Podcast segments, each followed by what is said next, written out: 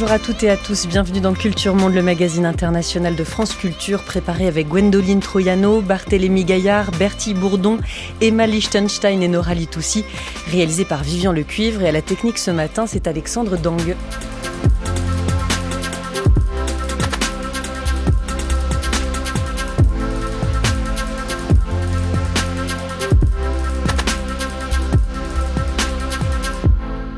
Aux couleurs des carnavals cette semaine alors que c'est ouvert vendredi celui de Rio. Ce que ces fêtes populaires révèlent des rapports de force politiques, qu'elles soient encouragées par les pouvoirs en place ou investies par des voix dissidentes, creuset d'un roman national ou de récits alternatifs et militants. Nous parlerons demain du jour des morts au Mexique ou la fabrique du folklore, mercredi du carnaval de la Nouvelle-Orléans qui mime et se faisant conjure les tensions raciales, jeudi de la Feria de Séville, une fête de l'entre-soi. Aujourd'hui, le carnaval de Rio, qui depuis la pandémie de Covid et l'élection de Lula, a repris des couleurs. J'ai un sentiment de joie et d'émotion. Je vais entrer dans le Sambodrome et gagner. Le carnaval est à nous. On va s'amuser, on va chanter. Vive l'école Kubango je trouve que le Brésil est absolument incroyable. J'aime tout du carnaval. Il représente vraiment la manière dont les gens ont pris le contrôle sur leur vie et la résistance dont ils ont fait preuve après tout ce qu'ils ont subi. Et je pense que c'est tout simplement incroyable de faire partie de cela et d'essayer de rendre hommage à leur histoire. L'euphorie est immense, il y a une grande énergie. Défiler pour l'école de samba Imperatrice, c'est merveilleux, c'est inexplicable. L'école impératrice, la championne du carnaval de Rio l'année dernière, est l'une des quelques 70 écoles de samba qui concourent cette année encore. Le carnaval a commencé vendredi dans l'explosion habituelle de lumière, de couleurs et de rythme, des chars monumentaux, des costumes diaprés et surtout cette ivresse de la liesse collective, la dissolution de chacun dans la fête, l'union mystique à travers la joie partagée par 10 millions de personnes. Mais la samba, ce n'est pas qu'une joie qui élève la voix et qui déborde à large flot les différentes écoles qui se mesurent les unes aux autres pendant le carnaval préparent pendant de longs mois des spectacles souvent très politiques, puisqu'ils dépeignent de façon métaphorique les travers de la société brésilienne. Il est déjà loin le, temps où ces écoles survivaient grâce à des partenariats avec des entreprises privées, défilaient avec des pots de yaourt ou racontaient des histoires de gaz et de Renault Nissan. Elles dénoncent désormais le racisme de la société brésilienne, les droits bafoués des peuples d'Amazonie ou encore l'époque coloniale que le Portugal a longtemps voulu dépeindre comme plus douce qu'ailleurs. Détesté par Jair Bolsonaro, qu'il disait dépravé, le carnaval de Rio a déjà repris des couleurs sous Lula. Le président de gauche laisse-t-il pour autant les coups des franches aux écoles de samba pour poursuivre ce travail d'histoire critique? Nous en parlons ce matin avec nos deux invités. Bonjour Antoinette Cuillars. Bonjour. Merci beaucoup d'être avec nous. Vous êtes doctoresse en sociologie et chercheuse post-doctorale au CRAL, qui est le centre de recherche sur les arts et le langage de vous travaillez en particulier sur la culture populaire brésilienne, les rapports de domination aussi au sein des écoles de samba. Nous sommes également en lien avec Anaïs Fléchet. Bonjour. Bonjour. Et bienvenue à vous. Vous êtes historienne, maîtresse de conférences à l'université Paris-Saclay. Vous avez écrit une histoire culturelle du Brésil 19e, 21e siècle aux éditions de l'IHEAL qui est disponible sur Internet. Et puis aussi, si tu vas à Rio, la musique populaire brésilienne en France au 20e siècle, oui, en France au 20e siècle, chez Armand Collin. Alors, à Rio, au Brésil, il est 7 heures du matin, 7h04 euh, même, c'est l'heure où tout le monde rentre. Antoinette Cullard, ça ressemble à quoi une ambiance de petit matin à Rio? Euh, une semaine de carnaval alors, une ambiance de petit matin, ça commence déjà avec le dernier défilé euh, de, de la nuit qui se termine avec le, le, lever du jour.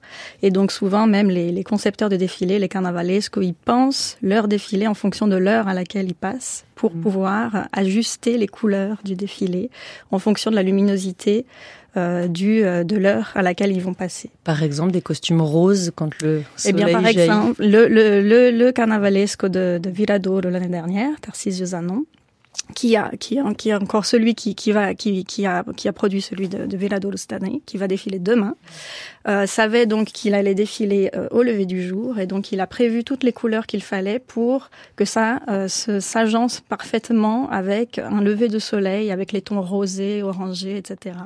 Donc il a fait un, défilé qui, qui, reflétait ces couleurs et, euh, et, donc il a eu la deuxième place à un dixième de points près comparé à Imperatrice qui a eu le, le championnat tout est très, euh, et bien sûr, minuté, euh, envisagé bien à l'avance, des mois avant, on sait quelle école de samba va défiler à quelle heure, après que le roi Momo, le roi du carnaval, euh, a ouvert les festivités.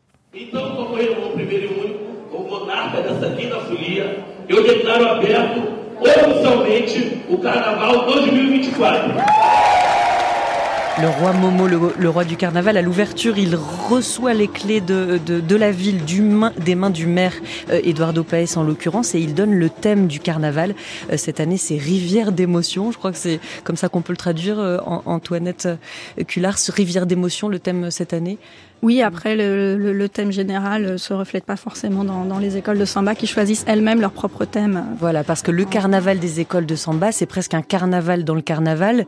Le, comment est-ce qu'on peut se le représenter? C'est comme un championnat de foot, en fait. Il y, a, il y a beaucoup de correspondances, effectivement, entre les divisions de, de des groupes de niveau, euh, où la, la, la première d'un groupe de niveau va monter de groupe de niveau, la dernière va descendre. Donc on dit aussi qu'elle tombe.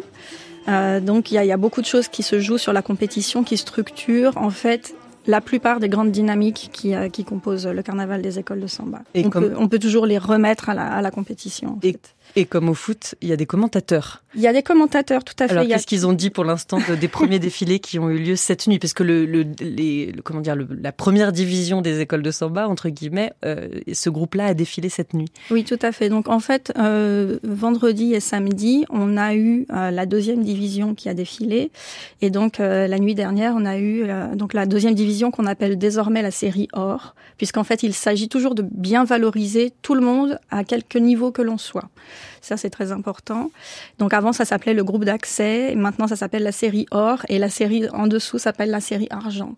Donc voilà. Et le, le plus grand, le plus le, le, niveau le plus prestigieux, c'est le groupe spécial. Et donc qui, qui défile, qui a défilé cette nuit et qui défile encore ce soir. Donc on ne peut pas encore savoir ce qu'il va se passer. Euh, d'ici euh, d'ici demain et d'ici encore l'ouverture des, des, euh, des notes le mercredi décembre. Et donc, euh, et les commentateurs n'ont pas été les... très très euh, enthousiastes ou très emballés par tous les défilés. Alors non, euh, donc il y, y, a tout un réseau de commentateurs. Il y a, le, le, le, carnaval. On en parlait ce matin avec une amie dans le métro. c'est un monde parallèle. Hein. Il, y a, y a même des Brésiliens qui ne n'ont jamais jamais regardé le, le, carnaval même à la télé. Et mais, mais par contre, c'est un monde qui est assez vaste et structuré. Et donc il y a des commentateurs bah, de la télévision, mais il y a aussi beaucoup de commentateurs avec l'essor d'Internet qui, sont indépendants, des commentateurs de radio comme au foot où on ne regarde même pas le défilé, on ne regarde pas les images, mais on écoute les commentaires euh, de ce qui se passe pendant le défilé. Et du coup, euh, il y avait une école de samba qui était très attendue cette année, c'était Salguero, Salguero, euh, avec un, un, thème très euh, revendicatif, notamment euh, au vu des politiques catastrophiques de Jair Bolsonaro envers les, les peuples indigènes. Et, euh, et, donc cette école était très attendue et n'a pas n'a pas correspondu aux attentes en termes esthétiques, notamment de développement esthétique de son message. Eh ben on peut les écouter puisqu'ils ont défilé cette nuit vers minuit. Cette école Salguero a défilé cette nuit vers minuit, mais avait déjà fait des essais techniques quelques jours avant le carnaval. Dont on parlait de on faisait l'analogie entre euh, ces, ces, championnats d'école de samba et les championnats de foot dans le Sambodrome euh, qui, tient lieu de stade avec une capacité d'accueil de 80 000 personnes comme le Stade de France et qui donc euh, c'est là aussi où se tiennent les essais techniques notamment de, cette école Salguero qui célèbre cette année les Yanomami d'Amazonie. Como disse o Vanderlei, cacique Emerson Dias, só tem uma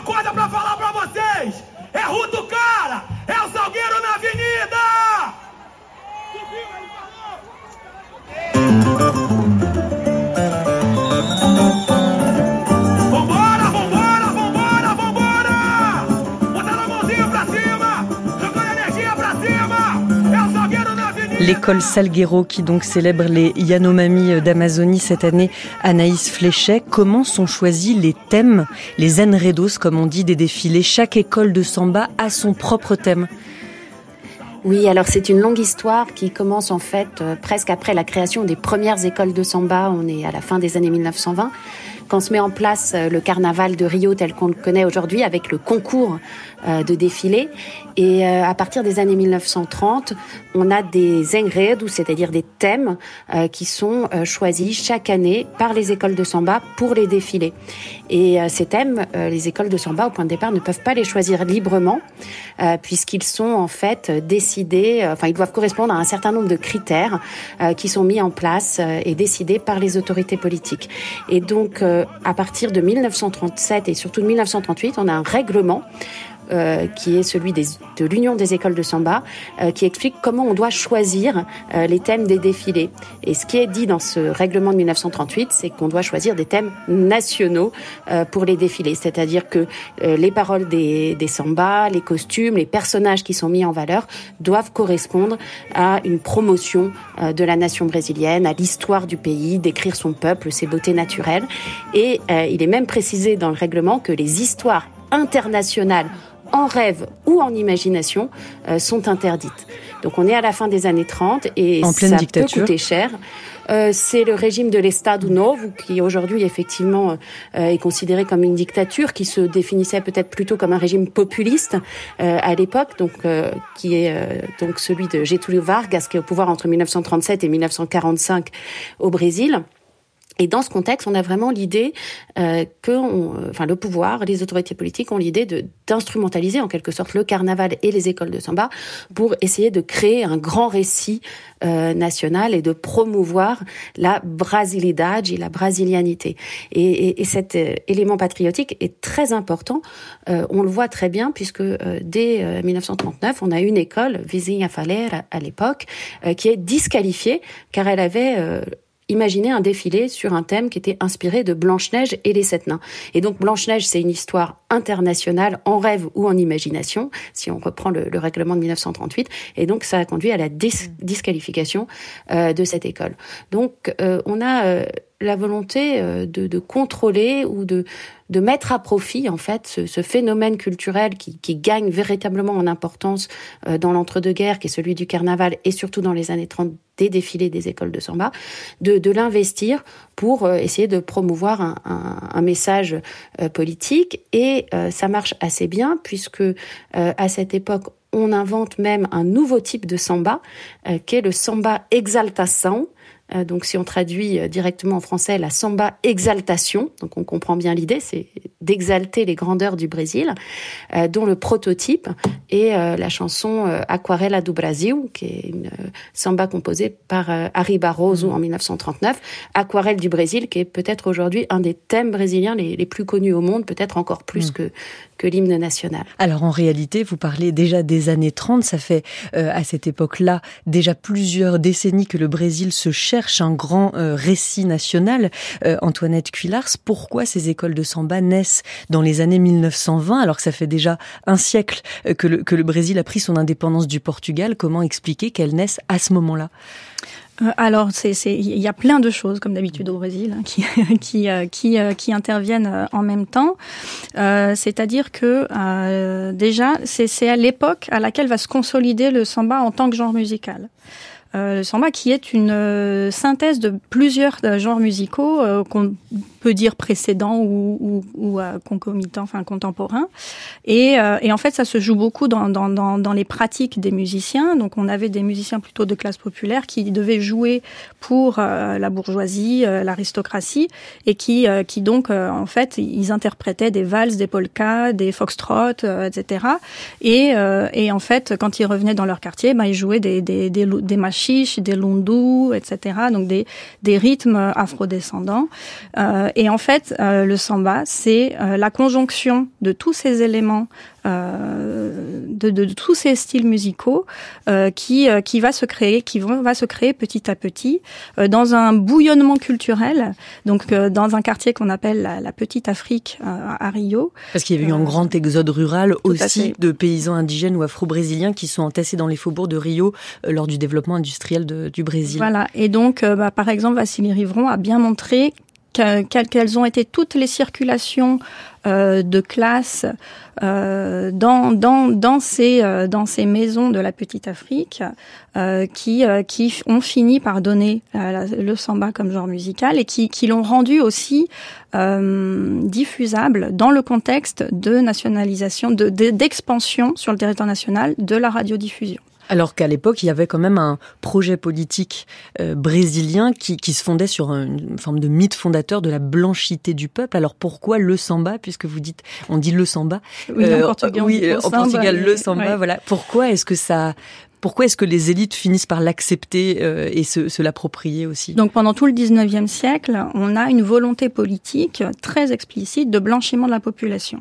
Il s'agit de ressembler le plus possible à une nation européenne dont on veut reproduire euh, la euh, l'excellence entre guillemets, la civilisation. On parle énormément de civilisation euh, sur le territoire brésilien, euh, tout en ayant en étant une société esclavagiste avec un nombre très impressionnant de, de de personnes déportées, mises en esclavage, donc de non-blancs, de, de, de, de, noirs, etc. Et, avec le, métissage qui s'est opéré de, fait, euh, puisque pendant toute la période coloniale, d'abord on a eu seulement des hommes qui, qui ont émigré, euh, puis euh, avec l'esclavage et, euh, et avec la, soumission des peuples indigènes, on a eu un métissage qui s'est aussi beaucoup opéré par les viols et par le déséquilibre entre hommes et femmes.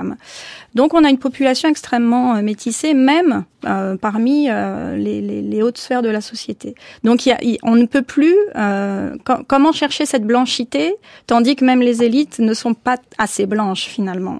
Et donc, donc au milieu du 19e siècle, l'État brésilien fait un concours qui est gagné par un Allemand en 1844 euh, pour définir justement cette singularité nationale brésilienne qu'il faut trouver, et donc ça va être le métissage. Et donc bien plus tard, quand les élites brésiliennes acceptent euh, le samba euh, comme un marqueur exploitable entre guillemets d'identité brésilienne, Anaïs Fléchet, ils vont et notamment pendant cette période particulière, ce régime qui a eu lieu entre 37 et 45, imposer donc aux écoles de samba des thématiques qui célèbrent à la fois les hommes portugais colonisateurs, mais qui aussi reprennent le mythe du métissage. Mais comment est-ce qu'ils font pour faire en sorte que tout ce qui, euh, euh, toute, toute la partie très sombre du métissage, des conditions de ce métissage, le viol des femmes esclavagisées euh, et autres, disparaissent des, des chorégraphies notamment de, de ces écoles de samba oui, en fait, je crois qu'il faut revenir sur ce point qui est, très important, qui est que le Brésil, c'est le pays, euh, enfin, l'espace euh, qui, qui, a reçu le plus d'esclaves euh, de, de, la traite négrière, et que l'esclavage a été très diffusé dans la société brésilienne. C'est-à-dire que même si on était très pauvre et très petit, on avait déjà son esclave, et même les esclaves affranchis avaient eux-mêmes des esclaves. Et donc cette diffusion de l'esclavage dans la société brésilienne et l'importance massive de la traite explique quelque chose qu'on a parfois du mal à comprendre de l'extérieur, c'est-à-dire à la fois euh, l'importance du métissage, ce qui fait qu'aujourd'hui, euh, les Blancs sont minoritaires dans l'ensemble de la population brésilienne. C'est la population non blanche et métisse qui est largement dominante. On a les chiffres du dernier recensement. Donc ça, c'est le premier élément. Et deuxième élément, l'importance de la violence et des discriminations raciales qui demeurent très très vives aujourd'hui encore. Et donc on a cette combinaison entre deux éléments, métissage d'un côté et discrimination raciale très forte, euh, qui euh, explique la difficulté et, toute la complexité aussi euh, de, de, la situation brésilienne. Alors comment est-ce que ça se passe? On a ce moment de l'entre-deux-guerres qui est très important parce que euh, c'est à ce moment-là que s'opère euh, ce que certains anthropologues ont appelé le mystère de la samba. Alors c'est quoi le mystère de la samba? Euh, C'est que quand la samba apparaît, quand elle se structure dans ce quartier de la Petite Afrique, comme ça a été rappelé au début du XXe siècle, eh bien c'est un genre qui est associé au noir et qui est largement déconsidéré par les élites brésiliennes, qui n'y voient que du bruit sur le plan musical et surtout une danse lascive avec de fortes connotations sexuelles dont il faut se méfier. Et puis, dans les années 30, hop, miracle, euh, la samba devient l'allégorie euh, du Brésil et on le célèbre comme euh, l'image peut-être la plus forte de la culture brésilienne. Et donc ce qui, ce qui intéressait les, les, les historiens, les anthropologues, c'était de comprendre ce basculement entre bah voilà la marginalisation et la célébration d'un même genre chorégraphique et, et musical. Et il y a, à mon sens, deux éléments qui sont très importants dans ce mouvement. D'abord, c'est la reconnaissance par une partie euh, des artistes et des intellectuels brésiliens qui venaient de l'élite et qui se sont euh, définis comme modernistes, euh, avec la volonté de créer une culture brésilienne qui soit véritablement brésilienne et qui ne soit plus une pâle imitation des modèles européens. Donc la reconnaissance par ce groupe de l'importance du métissage et des formes culturelles afro-brésiliennes. Ça, c'est un premier élément. dans ce groupe, il y a aussi euh, un des grands penseurs euh, de la miscégination ou de la démocratie raciale brésilienne, euh, qui a été Gilberto Frère, bien connu pour son, pour son ouvrage Maître et esclave. Donc, ça, c'est un premier temps. Et deuxième temps, c'est l'appropriation par les pouvoirs publics de ces phénomènes et, et, ces productions culturelles qui viennent véritablement des communautés, des communautés afrodescendantes, de se les approprier en les blanchissant pour les rendre acceptables et en en faisant euh, donc un symbole de la nation. Et c'est ce qui se passe dans les années 30 et c'est pourquoi on insiste beaucoup sur les thématiques euh, des enredos, donc des, de, de, ces grands défilés des écoles de samba. Un, petit mot aussi pour savoir ce qui s'est passé pour ces écoles sous la dictature militaire, cette fois suite au coup d'État de 64 anticommuniste soutenu par les États-Unis. Qu'est-ce qui s'est passé pour les écoles de samba? Alors donc entre-temps, donc euh, après les stades ou non, oui, on peut pas tout développer, c'est pour ça que je saute. au Brésil. Mais ce qui est très important, c'est que à partir des années 1960, on est juste avant la dictature militaire, il y a un discours critique qui se développe au sein même euh, des, des, défilés de carnaval. Donc on n'est plus obligé de suivre des enredos nationalistes et ça donne un espace aux écoles de samba qui vont essayer de promouvoir une histoire qui n'est pas celle qu'on raconte dans les livres d'histoire et qui va mettre en valeur un certain nombre de héros euh, afro-brésiliens ou d'esclaves et, de femmes aussi. C'est le cas notamment de l'école de Salgueiro, qui est la première à faire euh, tout un défilé autour de la figure de Zumbi et du Quilombo dos Palmares. Et Zumbi, c'est vraiment le prototype de l'esclave marron qui a créé sa communauté quilombola, qui a réuni énormément d'esclaves qui se sont donc qui ont fui euh, des plantations, qui se sont rebellés contre contre les autorités. donc là, on est au XVIIe siècle et, et donc l'école de Samba va remettre sur le devant de la scène cette figure-là euh, en essayant mm. de voilà de parler pour les oublier de l'histoire. On est au début des années 60. Oui, voilà, pardon, je suis obligée de faire un saut dans le temps. Anaïs Fléchet, euh, d'autres figures euh, afro-brésiliennes seront célébrées chaque année, chaque année ou presque. On va on va revenir dans certains détails, mais dans, le au carnaval de Rio, comme Rosa Maria Egyptiaca, qui elle est célébrée, célébrée par l'école Viradouro. C'était l'année dernière. seu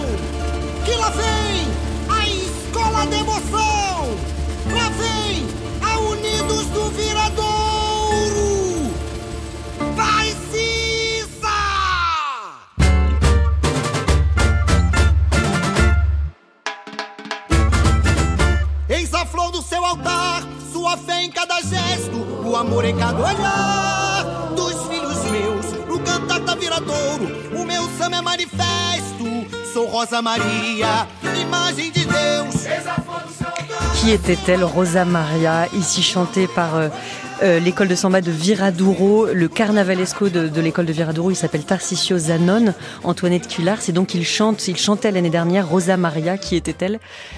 Alors, euh, Tarcísio Zanon, euh, le carnavalesque de, de Virador, il, il avait euh, pour volonté euh, non seulement d'aborder euh, l'esclavage, mais aussi de sortir, euh, puisque dans le carnaval, il y a toujours cette idée de renouveau. On va, on va renouveler le discours. Et, et donc, le, le candomblé est toujours très présent dans, dans, le, dans le carnaval des écoles de samba, mais ne représente pas l'unique forme de syncrétisme religieux au Brésil. Et donc, il voulait parler d'une histoire alternative, mais liée au catholicisme. Euh, et donc il a, euh, il a repris euh, une histoire mise au jour par un anthropologue historien qui s'appelle Louise Mott et qui a euh, découvert des archives de l'Inquisition portugaise.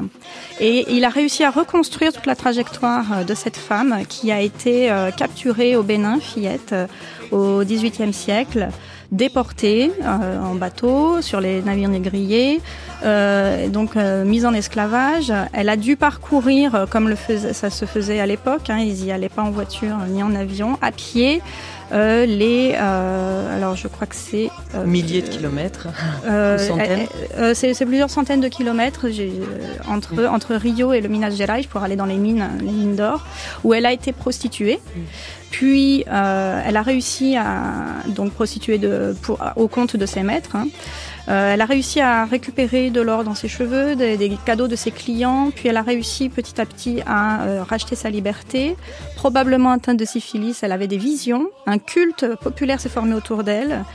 Et euh, donc l'Inquisition portugaise s'en est mêlée. Et l'a jugée. Elle a fait rapatrier. La, la déporter de nouveau au Portugal. Donc elle aura parcouru presque tout le triangle du commerce triangulaire pour, euh, pour finir sa vie dans les geôles, dans les portugaises. L'Inquisition l'a jugée pour hérésie et pour être une fausse sainte. Euh, Anaïs Fléchet, cette année, quels euh, carnavalesco vont raconter quelles histoires? C'est-à-dire, est-ce qu'on peut parler vraiment cette année encore d'un carnaval très politique avec des figures comme celle de Rosa Maria, des figures mises en avant pour raconter une autre histoire du Brésil? Ah oui, le carnaval est toujours très politique, hein, puisqu'en fait, on est euh, à l'intersection de, de, plusieurs euh, messages et les écoles de samba ont elles-mêmes un, un, rôle majeur dans cette euh, politisation des, des, des, discours. Et, il y a eu des années où les enjeux d'argent. contexte. Il y a eu des années, pardon, Anne Fléchet, où les enjeux d'argent ont pris le dessus, où les écoles de samba collaboraient parfois avec des grandes marques internationales et où on disait le carnaval vide de sens, vidé de son sens dans les années 2010 notamment. De toute façon, euh, il faut bien savoir que pour les écoles de samba, c'est toujours un défi de conquérir euh, un espace au centre de la ville. Et déjà, vous avez parlé du Sambodrome. Euh, le Sambodrome, en fait, c'est 40 ans aujourd'hui. Ça a été un espace qui a été construit en 1984. On est juste au moment du retour à la démocratie. c'est et c'est un anthropologue, Darcy Ribeiro, qui est à l'origine de ce projet. Et c'était une vraie conquête déjà pour pour, les écoles de samba que de pouvoir avoir cet espace dédié euh, au défilé. Donc il y a toujours euh, le, simple fait de pouvoir défiler, de pouvoir exister, euh, de pouvoir présenter une création qui leur est propre. D'abord, c'est une source de fierté euh, pour ces écoles et pour les communautés euh, auxquelles elles sont rattachées, mais c'est aussi un combat politique qui est toujours renouvelé. Et on l'a bien vu pendant le gouvernement de, de Bolsonaro, ou, ou quand le, la mairie de Rio était, était aux mains de, de Marcelo Crivella, qui est un, un maire qui était un un pasteur évangélique euh, très hostile au carnaval, euh, les écoles de samba euh, ont dû continuer à, se battre pour, pour exister. Alors bien sûr, avec toujours des associations sur le plan financier qui ont pu être contestées, que ce soit avec les médias, avec des grandes marques de, de, bière ou, de boissons, de yaourt, Danone, dans de yaourt. Donc il y a la question du sponsoring officiel. Qui, donne quoi d'ailleurs? Pardon, ça ressemble à quoi un carnaval sponsorisé par, euh, par exemple par Bayer, grand groupe pharmaceutique, les, les gens sont déguisés en, en, cachet, en remède. Non, je sais pas parce qu'il y avait des pots de yaourt pour Danone. Oui, euh, Antoinette Cullars, vous voulez Donc non, il n'y avait pas des pots de yaourt pour Danone. En fait, ils avaient le droit d'avoir des, des, des, euh, des, sponsors privés, mais ils n'avaient pas le droit d'exhiber les marques, par exemple. Donc le, le, sponsor privé, il, il, achetait en quelque sorte un, un, un, défilé sur un thème que, qui, que l'école de Samba devait développer, mais non, il n'y a, y a pas de marque. ça doit se, se décliner plus sur un, un point de vue idéologique. Donc notamment le, défilé 2013 euh, pour, euh, financé par Bayer.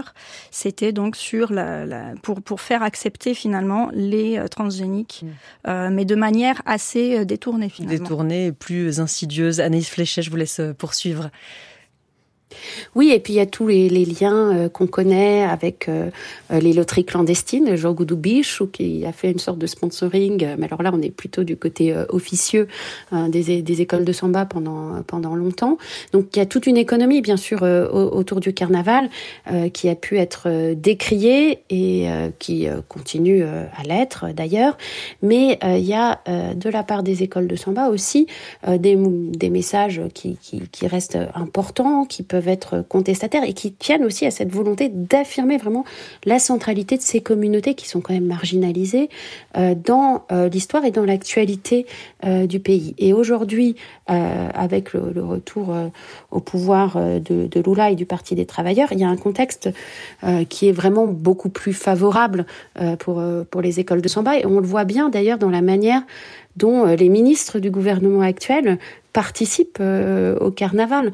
on a euh, la ministre de la Culture, Margaret Menezes, qui, est allée euh, à Salvador, euh, le ministre des Droits humains, euh, qui, a défilé à, à São Paulo et qui doit défiler sous peu avec l'école euh, euh, Portela. Donc on a plusieurs ministres du gouvernement Lula qui sont euh, très carnavalesques, en tout cas qui, qui le montrent et qui soutiennent euh, les, les, écoles de samba, Comme... Euh, qui en, en, reçoivent aussi une, des, des, bénéfices, enfin qui, qui cherchent aussi sans doute à façonner leur image dans cette association, mais qui, qui sont engagés aux côtés de, de, certaines des écoles de samba qui, qui, qui ont un, effectivement dans le, le choix des enredos, toujours quand même une dimension critique euh, assez importante.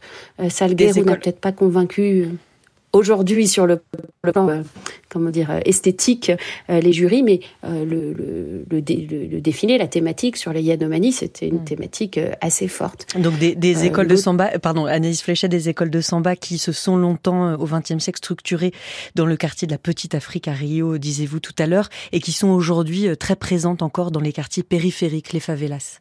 Tu as eu combien là? J'ai eu 20 sur 20. J'ai eu mention bien. Ça, c'était en sciences. J'ai aussi tout réussi.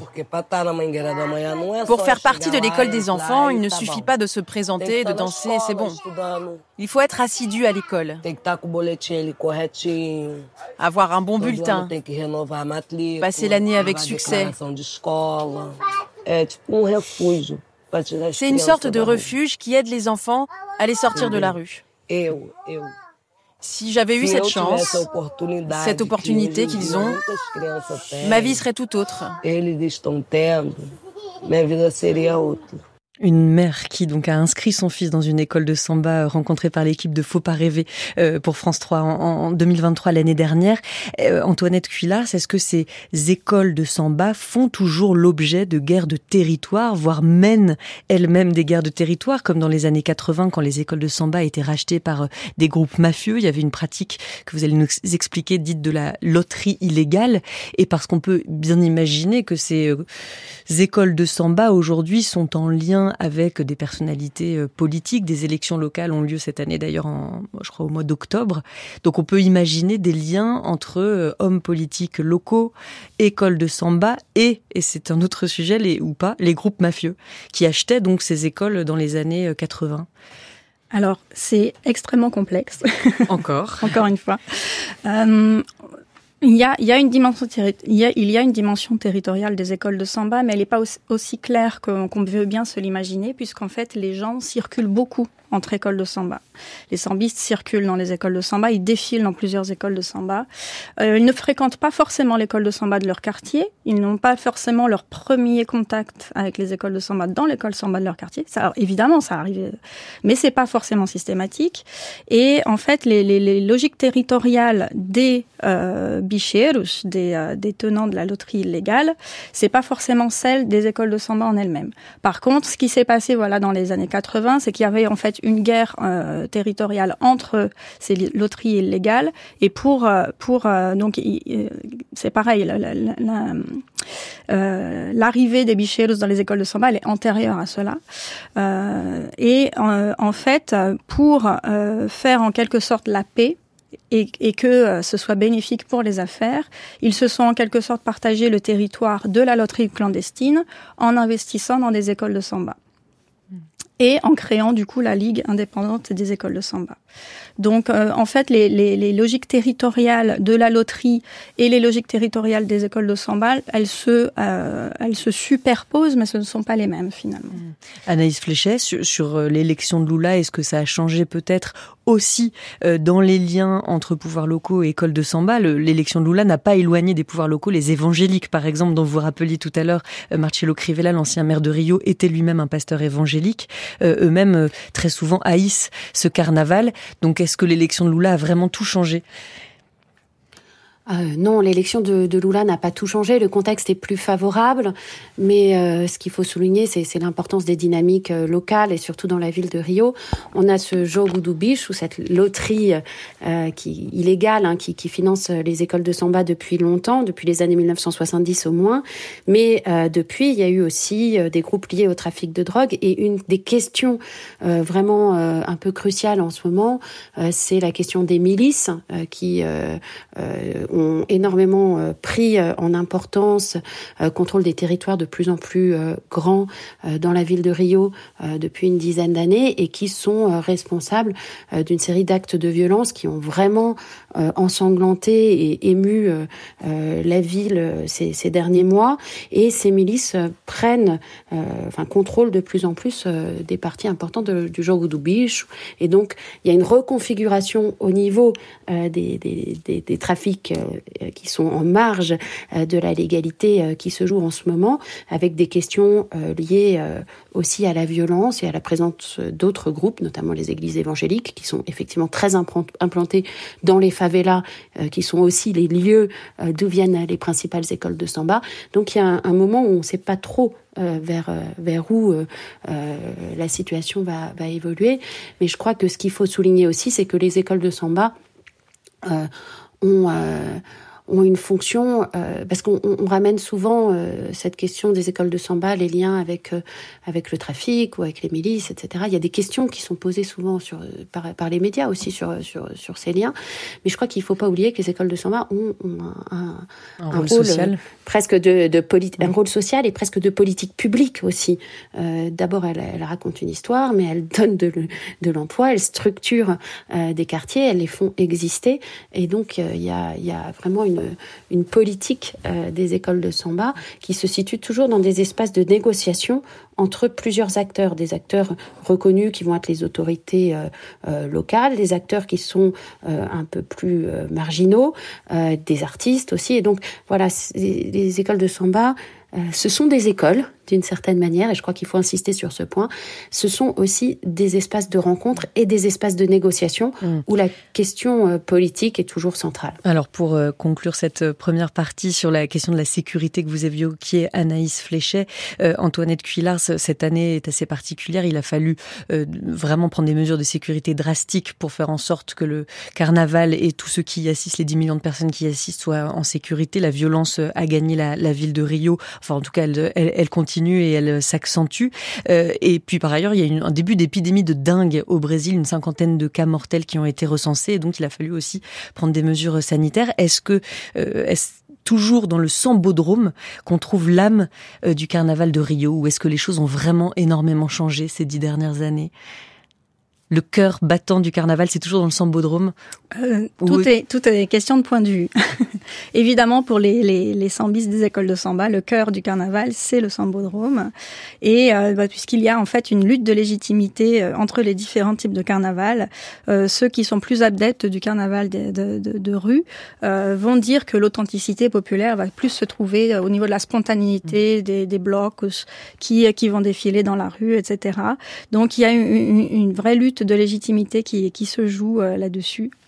Et pour les pour les pour les membres des écoles de samba, euh, leur authenticité, elle est bien bel et bien dans le dans le sambodrome et dans ce mm. qu'ils ont à dire au monde au niveau des messages et défilés. On a écouté plusieurs écoles euh, de samba. On peut euh, prêter l'oreille à ce qui s'est passé cette nuit à 3 heures du matin à peu près quand le groupe Viraduro, l'école de samba Viraduro a défilé. Donc cette nuit, pardon, j'ai dit quoi? Virador, Virador, ils vont défiler ce soir. Ah, ils vont défiler ce soir. Donc je me suis trompée. Alors en revanche, ils ont fait des essais. Donc on peut écouter l'essai technique et la chanson qu'ils vont qu'ils vont proposer, qui rend hommage à la culture vaudoume, une culture originaire de la côte ouest de l'Afrique, qui est arrivée au Brésil avec Ludovina Pessoa, une sacerdotesse du Dahomey, donc le royaume du sud de l'actuel Bénin.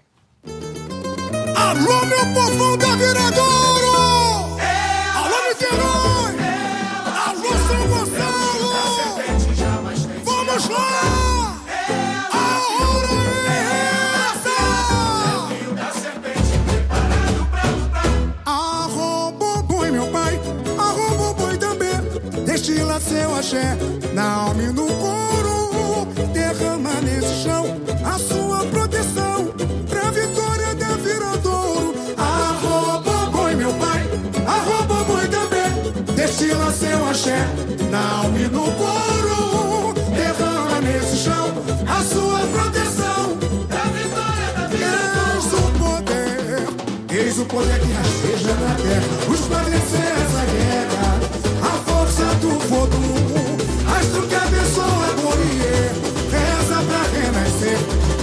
Toque de Adamu, lealdade brasa rubra, fogo em forma de mulher.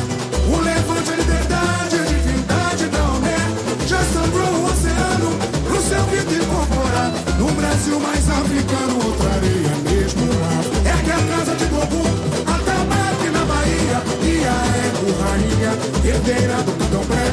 Centenário fundamento da costa da mina. Semente de uma região de fé. Ergue a casa de Gogu, Atabaque na Bahia. E a Ego Rainha, herdeira do candomblé. Centenário fundamento da costa da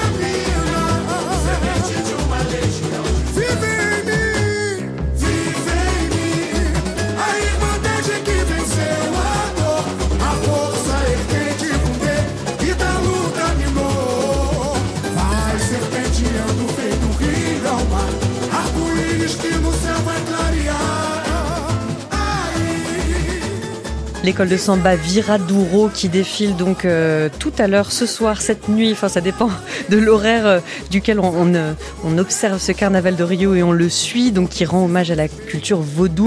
Euh, le carnavalesco de cette école Viradouro, c'est Tarzio Zanon dont on parlait tout à l'heure, une nouvelle génération aussi de carnavalesco qui officie depuis quelques années, formée à l'enseignement public et sensible à la question de décoloniser l'histoire du Brésil. Vous écoutez Culture Monde, le premier épisode de notre série sur les carnavals et fêtes populaires. Aujourd'hui, Rio, dans ses aspects politiques et de contestation, avec nos invités Anaïs Fléchet et Antoinette Cuillars, qui nous racontaient comment plusieurs écoles de samba ont fait de la fierté noire, de la lutte des Afro-Brésiliens, un, un thème euh, principal, l'identité afro comme identité culturelle. On peut dire qu'elle s'est vraiment manifestée une première fois dans un autre carnaval au Brésil, celui de Salvador de Bahia. France Culture, Culture Monde, Julie Gacon.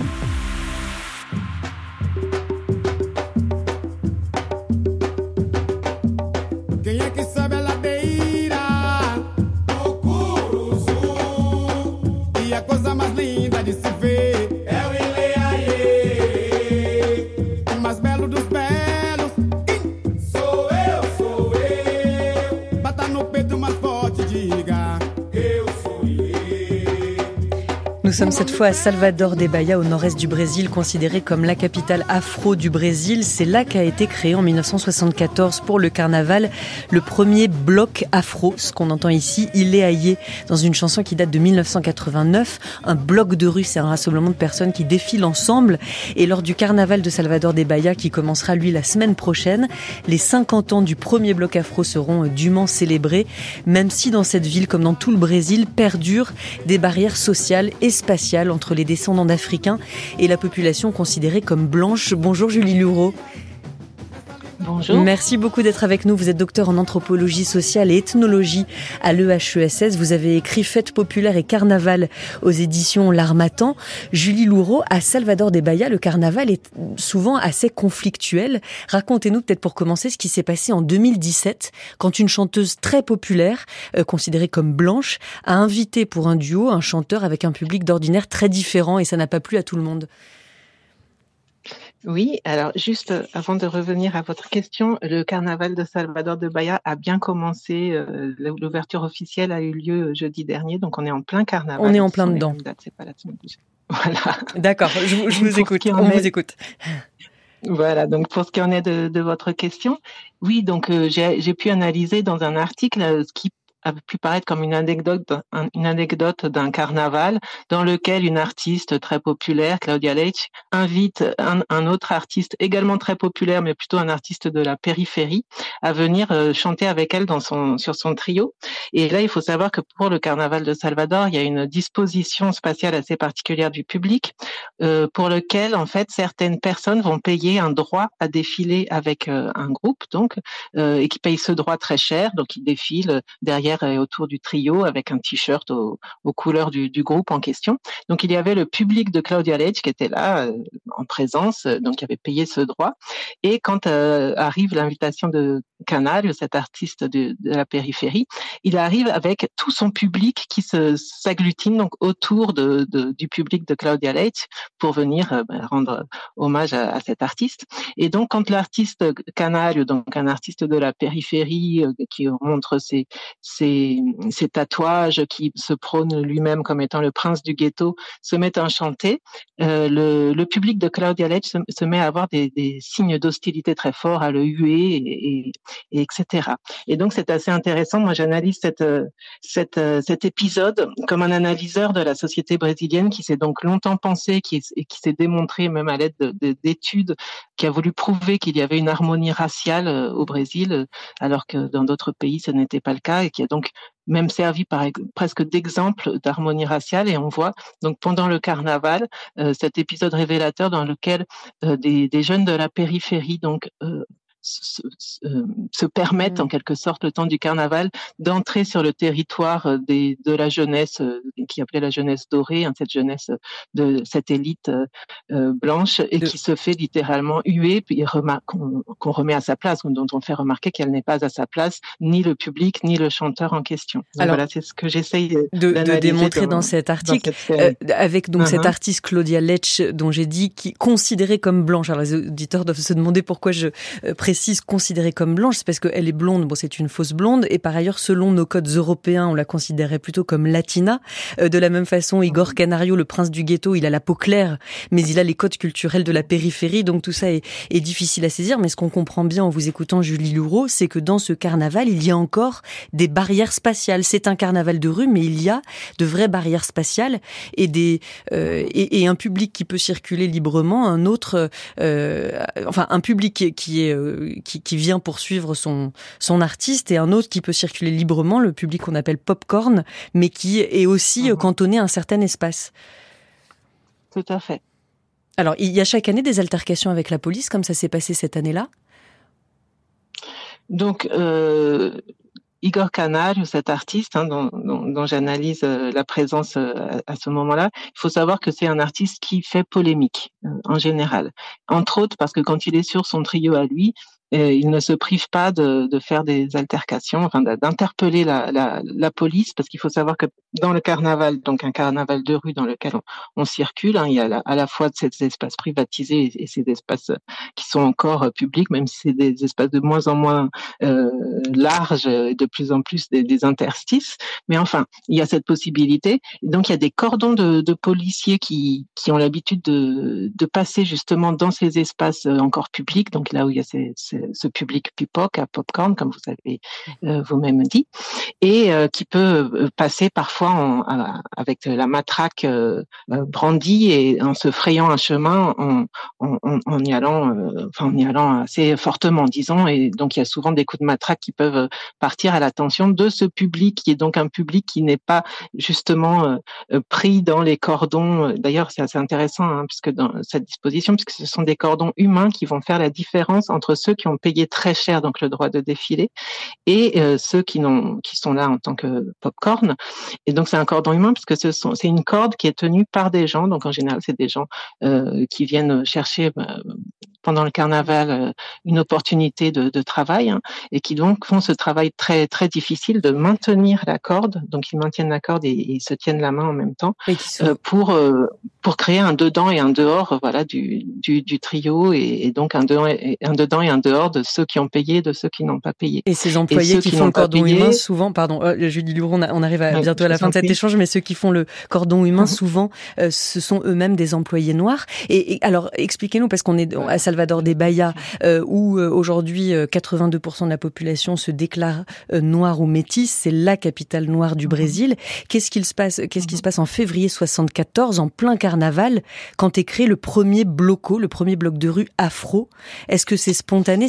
On va les célébrer là, on les même cette année, on célèbre les 50 ans de ce bloc afro. Comment ça s'est passé? Est-ce que mhm. c'était un mouvement complètement spontané ou ça avait été réfléchi à l'avance? Alors, en, en, 1974, quand le ILAI fait sa première sortie, ce n'est pas lui-même le premier bloc. Il y avait déjà d'autres blocs, mais disons que le ILAI, en termes de longévité, je pense qu'il a, il remporte les suffrages.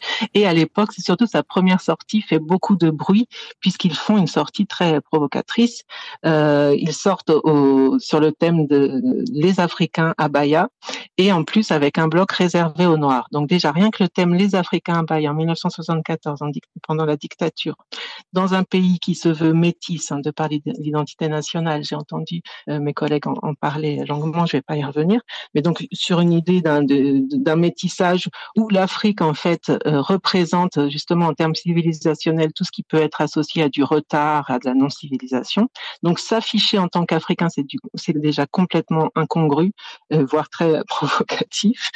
tous signes culturels qui rappellent l'Afrique sont au minimum décriés et même parfois euh, pourchassé euh, et puni.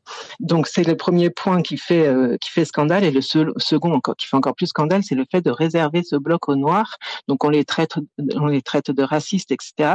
Alors que eux avaient cette démarche en réponse justement pour dénoncer les pratiques qui avaient lieu pendant le carnaval de, de blocs qui ne se disaient évidemment pas blancs, mais qui étaient réservés à une élite blanche euh, de par des justement des tarifs euh, très importants qui étaient pratiqués, donc qui écartait tous ceux qui n'avaient pas les moyens de payer, même s'il faut savoir que le carnaval est tellement important au Brésil qu'il y a des gens qui sont capables de sacrifier des mois et des mois de, de, de, salaire, enfin d'économiser énormément pour pouvoir défiler. Et en plus, il y avait des, il fallait prouver son lieu de résidence, et ce qui terminait donc de marquer euh, encore une fois en termes euh, spatial euh, ceux qui pourraient participer à ces à ces blocs ou à ces trios ou pas, à ces défilés ou pas, et donc ce qui maintenait à distance toute la population noire métisse des, des, des banlieues, des périphéries de Salvador. Donc voilà, c'était cette entrée euh, tonitruante du Iléaillé et aujourd'hui, donc, on fête les 50 ans. Euh, donc, on voit la différence justement aujourd'hui de notre carnaval cette année de Salvador, capitale afro. C'est le thème de cette, année pour fêter les 50 ans des blocs afro, dans lequel le Ileaye a une place euh, de choix. Salvador, capitale afro, est dirigé aujourd'hui par un maire d'extrême droite, Bruno Reis, du parti União Brasil, euh, et qui, pour les prochaines élections, envisage de s'allier au parti bolsonariste. Comment lui considère le carnaval et est-ce que Igor Canario, par exemple, le prince du ghetto, a toujours sa place dans, dans, ce, dans ce carnaval alors, Bruno Reis, euh, je pense pas qu'il qu'il s'affiche en tant qu'extrême droite, mais c'est plutôt les partis conservateurs euh, brésiliens. Voilà. Ensuite, les alliances qu'ils font justement peuvent sont diverses et variées. Mais euh, donc euh, bon, Canario lui-même a, a, a, fait a eu sa carrière politique, a joué d'une d'une d'une popularité pour faire une carrière politique euh, à côté de sa, carrière artistique et lui-même a pu prendre des positions euh, qui étaient euh, proches du parti de Bolsonaro. Mm. Euh, donc c'est plutôt Canario qui a eu ce, ce parcours-là. Le maire de la ville, lui, donc plutôt sur une tradition de paternalisme à la brésilienne et notamment bien caractéristique de, de Salvador de Bahia, va fêter le, le, fait d'être le carnaval afro, va mm. se sentir lui-même, euh, euh, tout comme son, son prédécesseur euh, ACM Inette, ou voilà, va, chanter lui-même ses racines, ses racines métisses, afrodescendantes, comme si pendant le carnaval justement il y avait cette possibilité de, de, de valoriser, de mettre en valeur une identité qui en fait au quotidien continue à être largement pourchassée, exclue de par les propres politiques. Merci Julie Loureau, docteur en anthropologie sociale et ethnologie à l'EHESS. Vous avez écrit Fête populaire et carnaval aux éditions de l'Armatan. Merci beaucoup Antoinette Cuillars, docteur en sociologie et chercheuse postdoctorale au CRAL, le centre de recherche sur les arts et le langage de l'EHESS. Merci d'avoir été avec nous dans ce studio, ainsi que vous Anaïs Fléchet, euh, historienne, maîtresse de conférence à l'université Paris-Saclay. Vous avez écrit une histoire culturelle du Brésil aux éditions de l'IHEAL qu'on peut toujours trouver sur Internet. Et si tu vas à Rio, la musique populaire brésilienne en France au XXe siècle chez Armand Colin. Toutes les références sont dites. C'est l'heure de retrouver la revue de presse internationale de Laura Dulieu.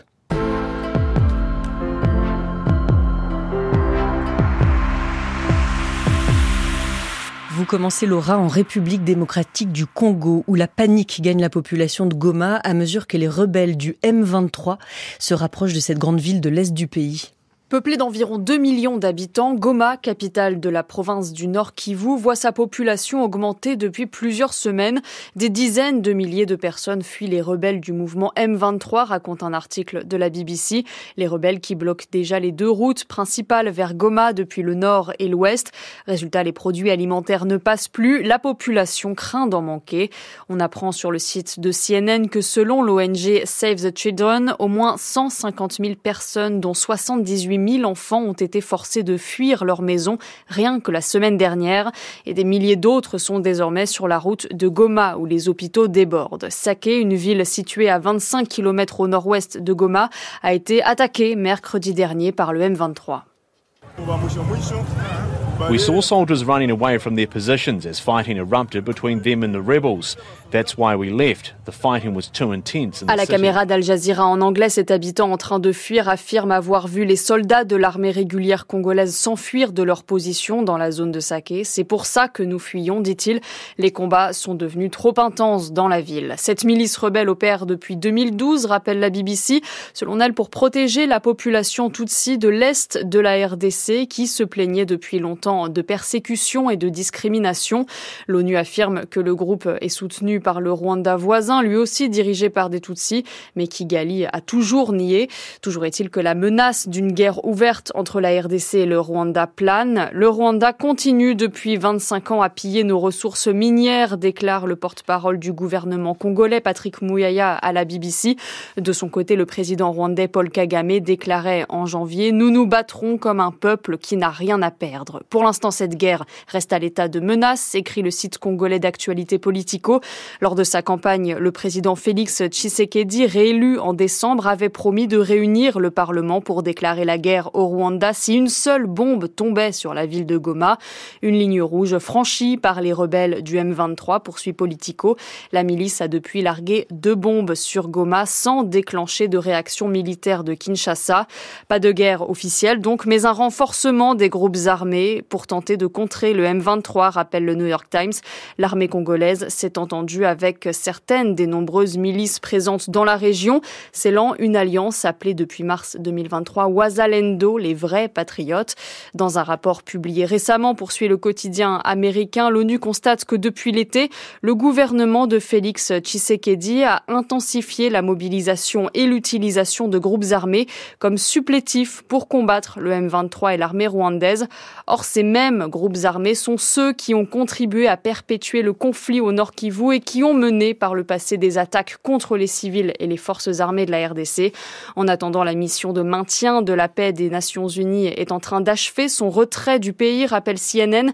Ces dernières années, de nombreuses manifestations ont eu lieu pour exiger ce retrait, l'ONU n'ayant pas réussi à maîtriser les groupes rebelles, dont le M23. Et le New York Times de rappeler que depuis la fin des années 90, ce conflit a fait pas moins de 6 millions de morts et près de 7 millions de déplacés. Sur un tout sujet, Laura, le Super Bowl de cette année remporté par les Chiefs de Kansas City, ça aurait été encore le match de la démesure. Mais cette année, les yeux étaient davantage tournés vers les tribunes que vers le terrain. Pourtant, il y avait du suspense sur le terrain. Les Chiefs de Kansas City l'ont emporté face aux 49ers de San Francisco pendant les prolongations. Usher a assuré le mythique concert de la mi-temps avec des invités prestigieux comme Ali Keys ou Ludacris. Les spots de publicité à 7 millions de dollars les 30 secondes regorgeaient de stars comme Jennifer Aniston, David Schwimmer, Victoria et David Beckham et même Beyoncé qui annonce au passage la sortie de nouveaux morceaux.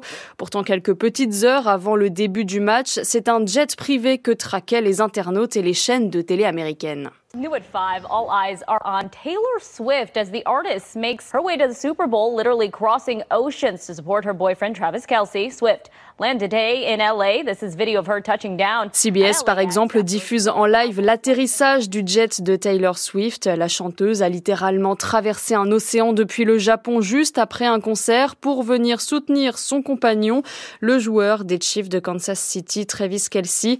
Une histoire qui passionne les tabloïds du monde entier, mais qui est surtout surtout une manne financière. Les produits dérivés à l'effigie du couple s'arrachent et son impact sur les audiences est indéniable. La chaîne CBS cite une étude selon laquelle les téléspectatrices entre 12 et 17 ans ont augmenté de plus de 50% depuis le début de la saison de football américain. Mais au-delà de Taylor Swift, le Super Bowl n'a plus grand-chose à voir avec le sport et tout à voir avec l'argent selon CNN qui raconte qu'il y a de moins en moins de supporters dans les tribunes. Ce sont surtout des personnes qui ont eu des places via leur entreprise et qui sont là principalement pour être vues ou avoir des cadeaux ou encore être invitées aux soirées d'avant-match. Cette année, les prix des billets à la revente ont encore battu des records, en moyenne 10 000 dollars pour une place. Merci beaucoup Laura Dulieu.